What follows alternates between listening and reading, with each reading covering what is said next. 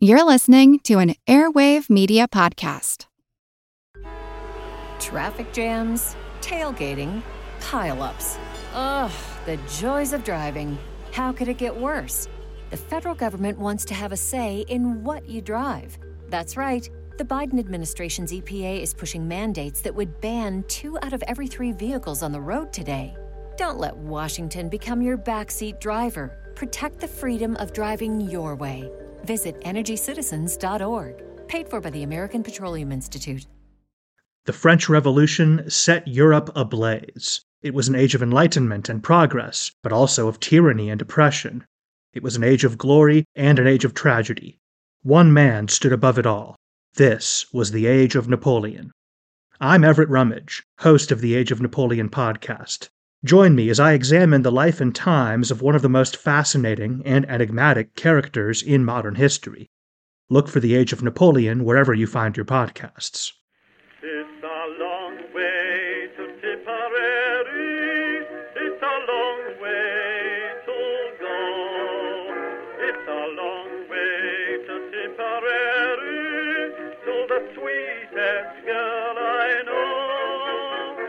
Hello, everyone, and welcome to History of the Great War, episode 61. This is our first episode on the events of 1916, and what a year we have in front of us. By January 1st, 1916, the war, which was supposed to be over by Christmas, was now 522 days old. And 1916 would be the year of the war. It would be the year that everybody remembers. It would be the year of Jutland, the year of Verdun, the year of the Somme. The latter two are far and away the most written about and most remembered battles of the entire war, and they happened at the same time. The battles of 1916 would overshadow almost everything that came before and after. There was a point in post war France where over half of the books written about the war focused strictly on the 10 month struggle at Verdun. As of this episode, there are almost 800 books on the Battle of the Somme on the US version of Amazon. So just a massive amount of literature is written about all of these events, and there is almost an equal amount of controversy. All of that will of course be covered throughout the year. In this episode, I just want to do a brief overview of the situation in each country at the end of 1915, before giving a brief preview of some of the big events of the next 50 episodes. There will also be a special podcast note at the end of this episode, so stay tuned for that. We start our review in the East, in Russia, the great behemoth of a country. Of the seven belligerents we will discuss today, Russia had the hardest time in 1915. They started the year by launching some successful attacks in Galicia against the Austrian armies, and they looked to be on the ascendant on the southeastern front. There was even a serious threat that they would make it through the mountains and onto the Hungarian plain at one point. Against the Ottomans, they were doing great. In the frigid Caucasus, they had withstood the initial Ottoman attacks and then began to advance into Armenia. But then the summer came, and everything fell apart. The Germans and Austrians attacked in what would come to be called the Gorlice Tarnow offensive. Many history books also call this time the Great Retreat, which says everything. From the Carpathians northward, the Russians retreated all along the line as they were battered from the mountains to the Baltic coast. During this time, they lost an estimated 1.4 million men, hundreds of thousands of which were captured by their enemies. Only through some very timely retreats was the Russian army saved at all. These retreats lost them everything they had gained in Galicia, all of their holdings in Poland, most of Lithuania, hundreds and hundreds and hundreds of square miles of Russian territory. The only thing that stopped the advance was the overextension of supply lines for the German and Austrian armies, which just so happens to be Russia's second greatest historical defensive tactic, right after waiting for winter. This great and catastrophic failure meant that as the year turned 1916, the Central Powers believed Russia to be tottering on the edge of ruin and completely incapable of offensive actions.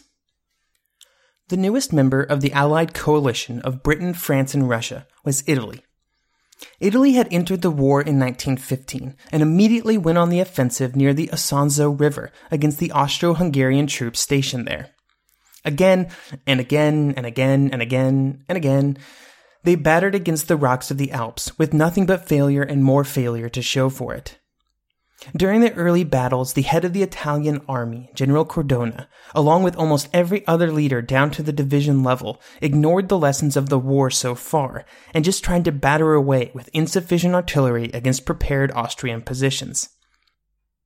However, as the year went on, they did get better. They learned some things, but the results were mostly similar.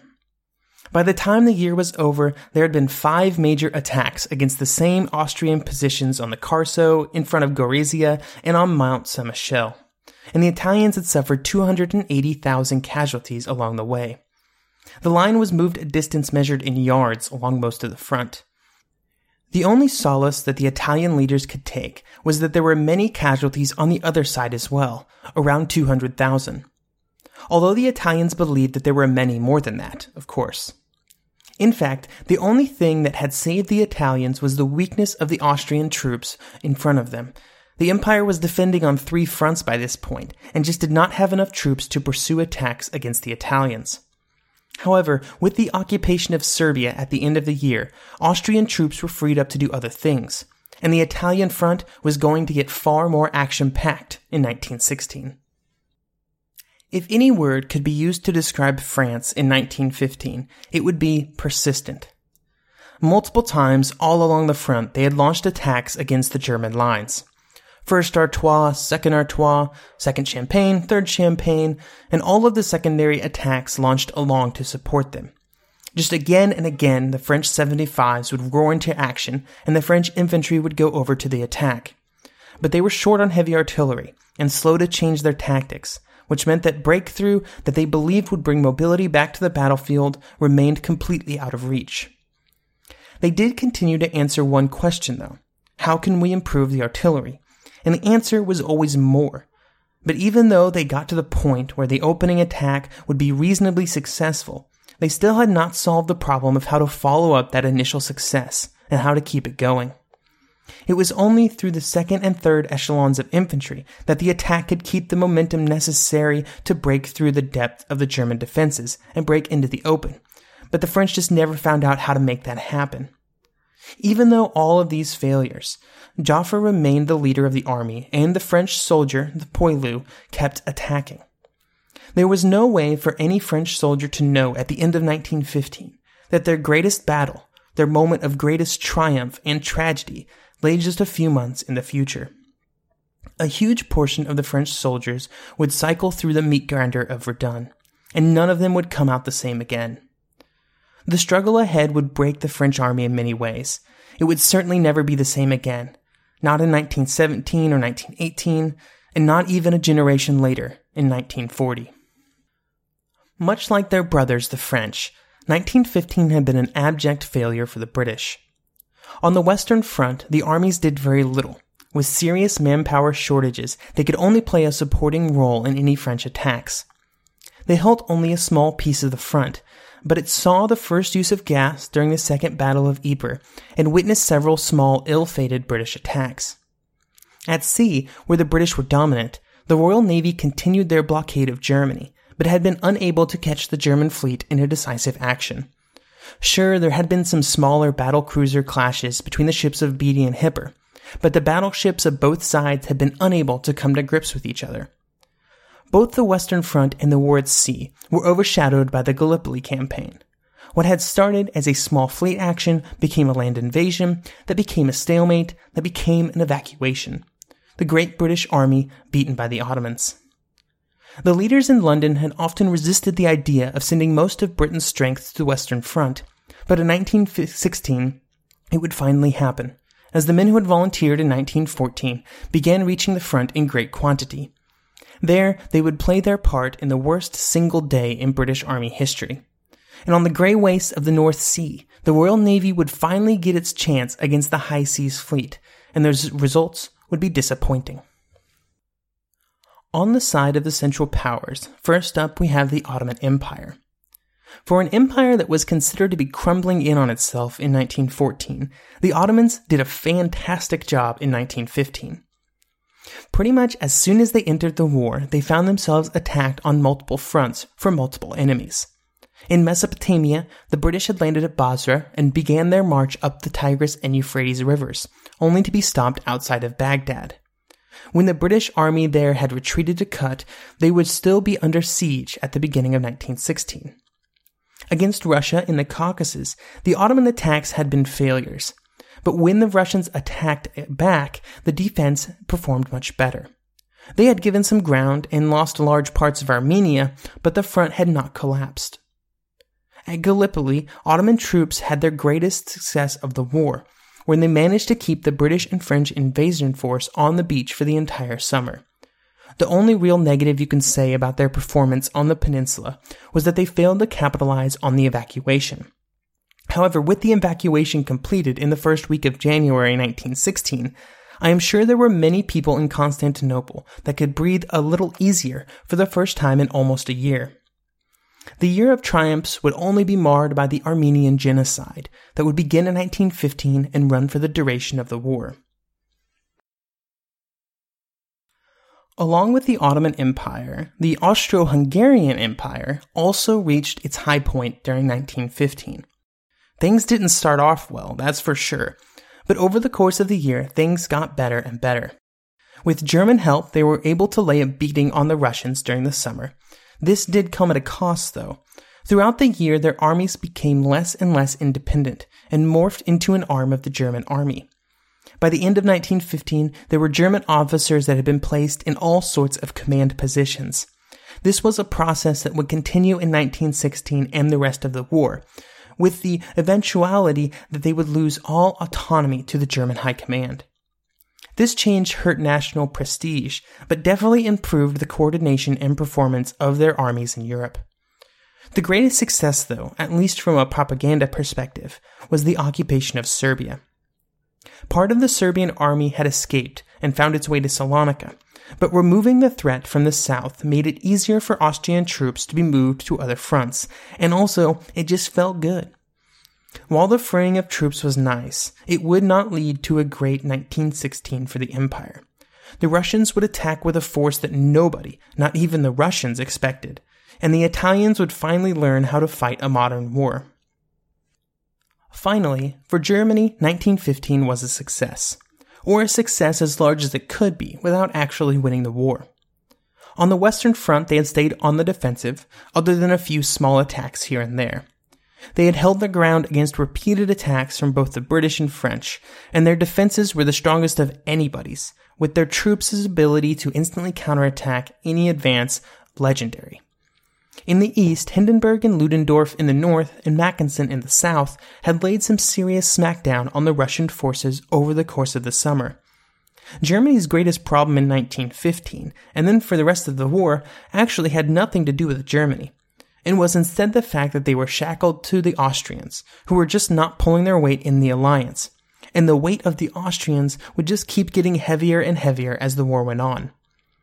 One of the best side effects of the late part of 1915 for Germany was that there was relative inactivity on all of its fronts for the last few months. And this allowed Falkenhayn to stockpile a huge quantity of resources and preserve the strength of the German armies. When 1916 would start, they would be 100% prepared to launch an attack somewhere, really anywhere that they wanted.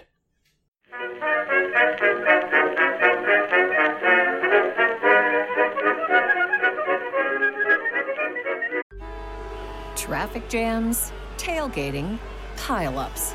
Ugh, the joys of driving. How could it get worse?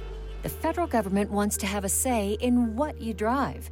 That's right. The Biden administration's EPA is pushing mandates that would ban two out of every three vehicles on the road today. Don't let Washington become your backseat driver. Protect the freedom of driving your way. Visit EnergyCitizens.org. Paid for by the American Petroleum Institute.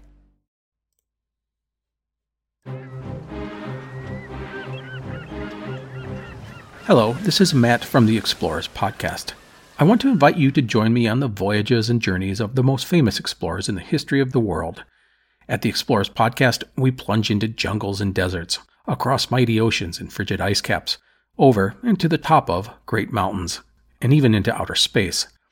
These are the thrilling and captivating stories of Magellan, Shackleton, Lewis and Clark, and so many other famous and not so famous adventurers from throughout history. So come give us a listen. We'd love to have you. Go to explorerspodcast.com or just look us up on your podcast app. That's the Explorers Podcast.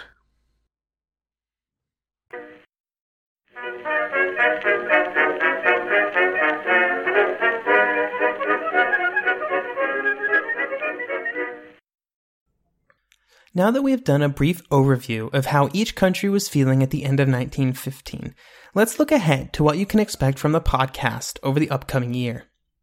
In 1916, Joffre and the French would try to keep all of their allies coordinated, and that meant spring and summer offensives for everyone. Discussions in when and where these would happen would be part of that December the 6th conference at Chantilly that we discussed so many times before. At this meeting, many decisions were made about the conduct of the war, but for 1916, the most important was a focus by all of the countries on the major fronts. This meant that Salonika, Mesopotamia, Egypt, and the Caucasus would all take a back seat to the fighting on the western, eastern, and Italian fronts. Also, everyone would launch an attack at roughly the same time to prevent the Germans and Austrians from being able to shuttle troops back and forth. While this schedule was thrown off by Verdun, and none of the upcoming attacks would win the war, they would cause the Germans to have to move troops around several times, so you could say they achieved the objective of keeping as much pressure as possible on the Central Powers. The smallest of the fronts of the war in Europe was in Italy, and 1916 would be the year that the Italian army would finally learn how to fight a war. Cadorna would change his tactics and focus all of his strength on a single objective, instead of wasting it in spreading his forces over the entire front. Because of this change, 1916 would see the Austrian defenders pushed to the very edge and the capture of Gorizia by the Italians. In fact, it would see the biggest Italian advance of the entire war that would finally take the fighting to new locations and off of the same places that the fighting had been occurring since the beginning. The Austrians would not be totally on the defensive, though. In May and June, they would launch an attack at what would come to be called the Battle of Asiago, and it would be one of only two times that they launched large attacks against the Italians. It would be initially successful, but would unfortunately be weakened because reinforcements had to be shifted over to the Russian front because of an attack that would be named after one man, Brusilov. The Brusilov Offensive is one of the few instances of the First World War campaign being named after its commander. The only other example that comes to mind is the Nivelle offensives in 1917. Both of these campaigns are made up of multiple battles, but historians have come to call them by their leader's name. And for Brusilov, it's because so much of why they were successful was because of the Russian general. His attack was not even supposed to be the primary point of effort for the Russians in 1916, but it would end up being their most successful attack of the entire war. Brusilov's idea was an attack along a massive front, multiple armies over a distance of 300 miles. The goal was to make an attack on such a wide front that it was completely impossible for the enemy to counter, and wide enough that it was bound to find a weak point somewhere. The Brusilov offensive also saw some of the first use of infiltration tactics on a wide scale, something that the Germans would become famous for during their 1918 offensive at the hands of their stormtroopers. Unfortunately for Brusilov, even though his attack was greatly successful, he would run into the Great Eastern Front problem, just how large the distances were. Even at 300 miles, his front was just a portion of the Russian front, and the other attacks were an abject failure. But he would inflict casualties on the Austrians that they would never be able to recover from, and he would also force Falkenhayn to move German troops from the attacks at Verdun to the Eastern Front at a pretty critical moment. From the vast distances of the Eastern Front, we now go to the vast gray wastes of the North Sea, where the Royal and Imperial navies had been trying to coax each other into an advantageous fight since the start of the war. While there had been clashes between the battle cruisers like a Dogger Bank, the larger battle fleets of both navies never got involved in the action. This would all change at the end of May, when the two fleets would collide at the Battle of Jutland. 250 ships would be involved, including 58 of the largest warships in the world. For hours, they would fire at each other while making fleet maneuver after fleet maneuver, and in the end, it would be indecisive there would be a bunch of questions on the British side for why it wasn't a great victory in the Royal Navy tradition. Why were the British unable to close with the enemy and destroy the inferior German fleet? Who was to blame for this failure? Beatty, Jellicoe, who?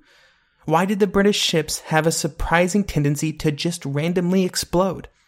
All of these questions were asked, and British naval historians have spent the last century trying to figure it all out. Finally, on the Western Front, two battles would consume the entire energies of all three countries involved. The Battle of the Somme was supposed to be the high point of British and French cooperation. The British had new troops arriving at the training depots to use, and the French would commit twice as many from all along the front, and they would all attack side by side along the Somme River in northern France. With so many men and so much artillery, they would blast a giant gaping hole in the German lines, or at least that was the plan. Then Verdun happened, and the French had to greatly decrease their participation in the attack. Even with the reduced number of troops, the French contingent would be the most successful in the battle, even though the British had more men. What happened to these British troops on the first day of the attack, July 1st, 1916, would reverberate through British society to this day, and the struggle on the Somme over the next five months would come to define the entire war for the British. The months and months of attacks, when coupled with inflated estimates of German casualties, caused a serious case of I think I can, I think I can, to set in on the British side, which caused even more attacks to be launched, even though all of them were barely getting anywhere. The real questions would begin after the war, though, when people started analyzing the battle and came to a somewhat surprising conclusion. Maybe it wasn't a complete failure. While for the British, the Somme became the battle that defined the war, the battle that would come to define the war for the French and Germans was taking place around the small French town of Verdun. Falkenhayn believed that he could efficiently trade casualties on the banks of the Meuse near all of the fortifications around Verdun but instead he probably lost the war there. So much of Verdun has become iconic, mostly for all of the wrong reasons.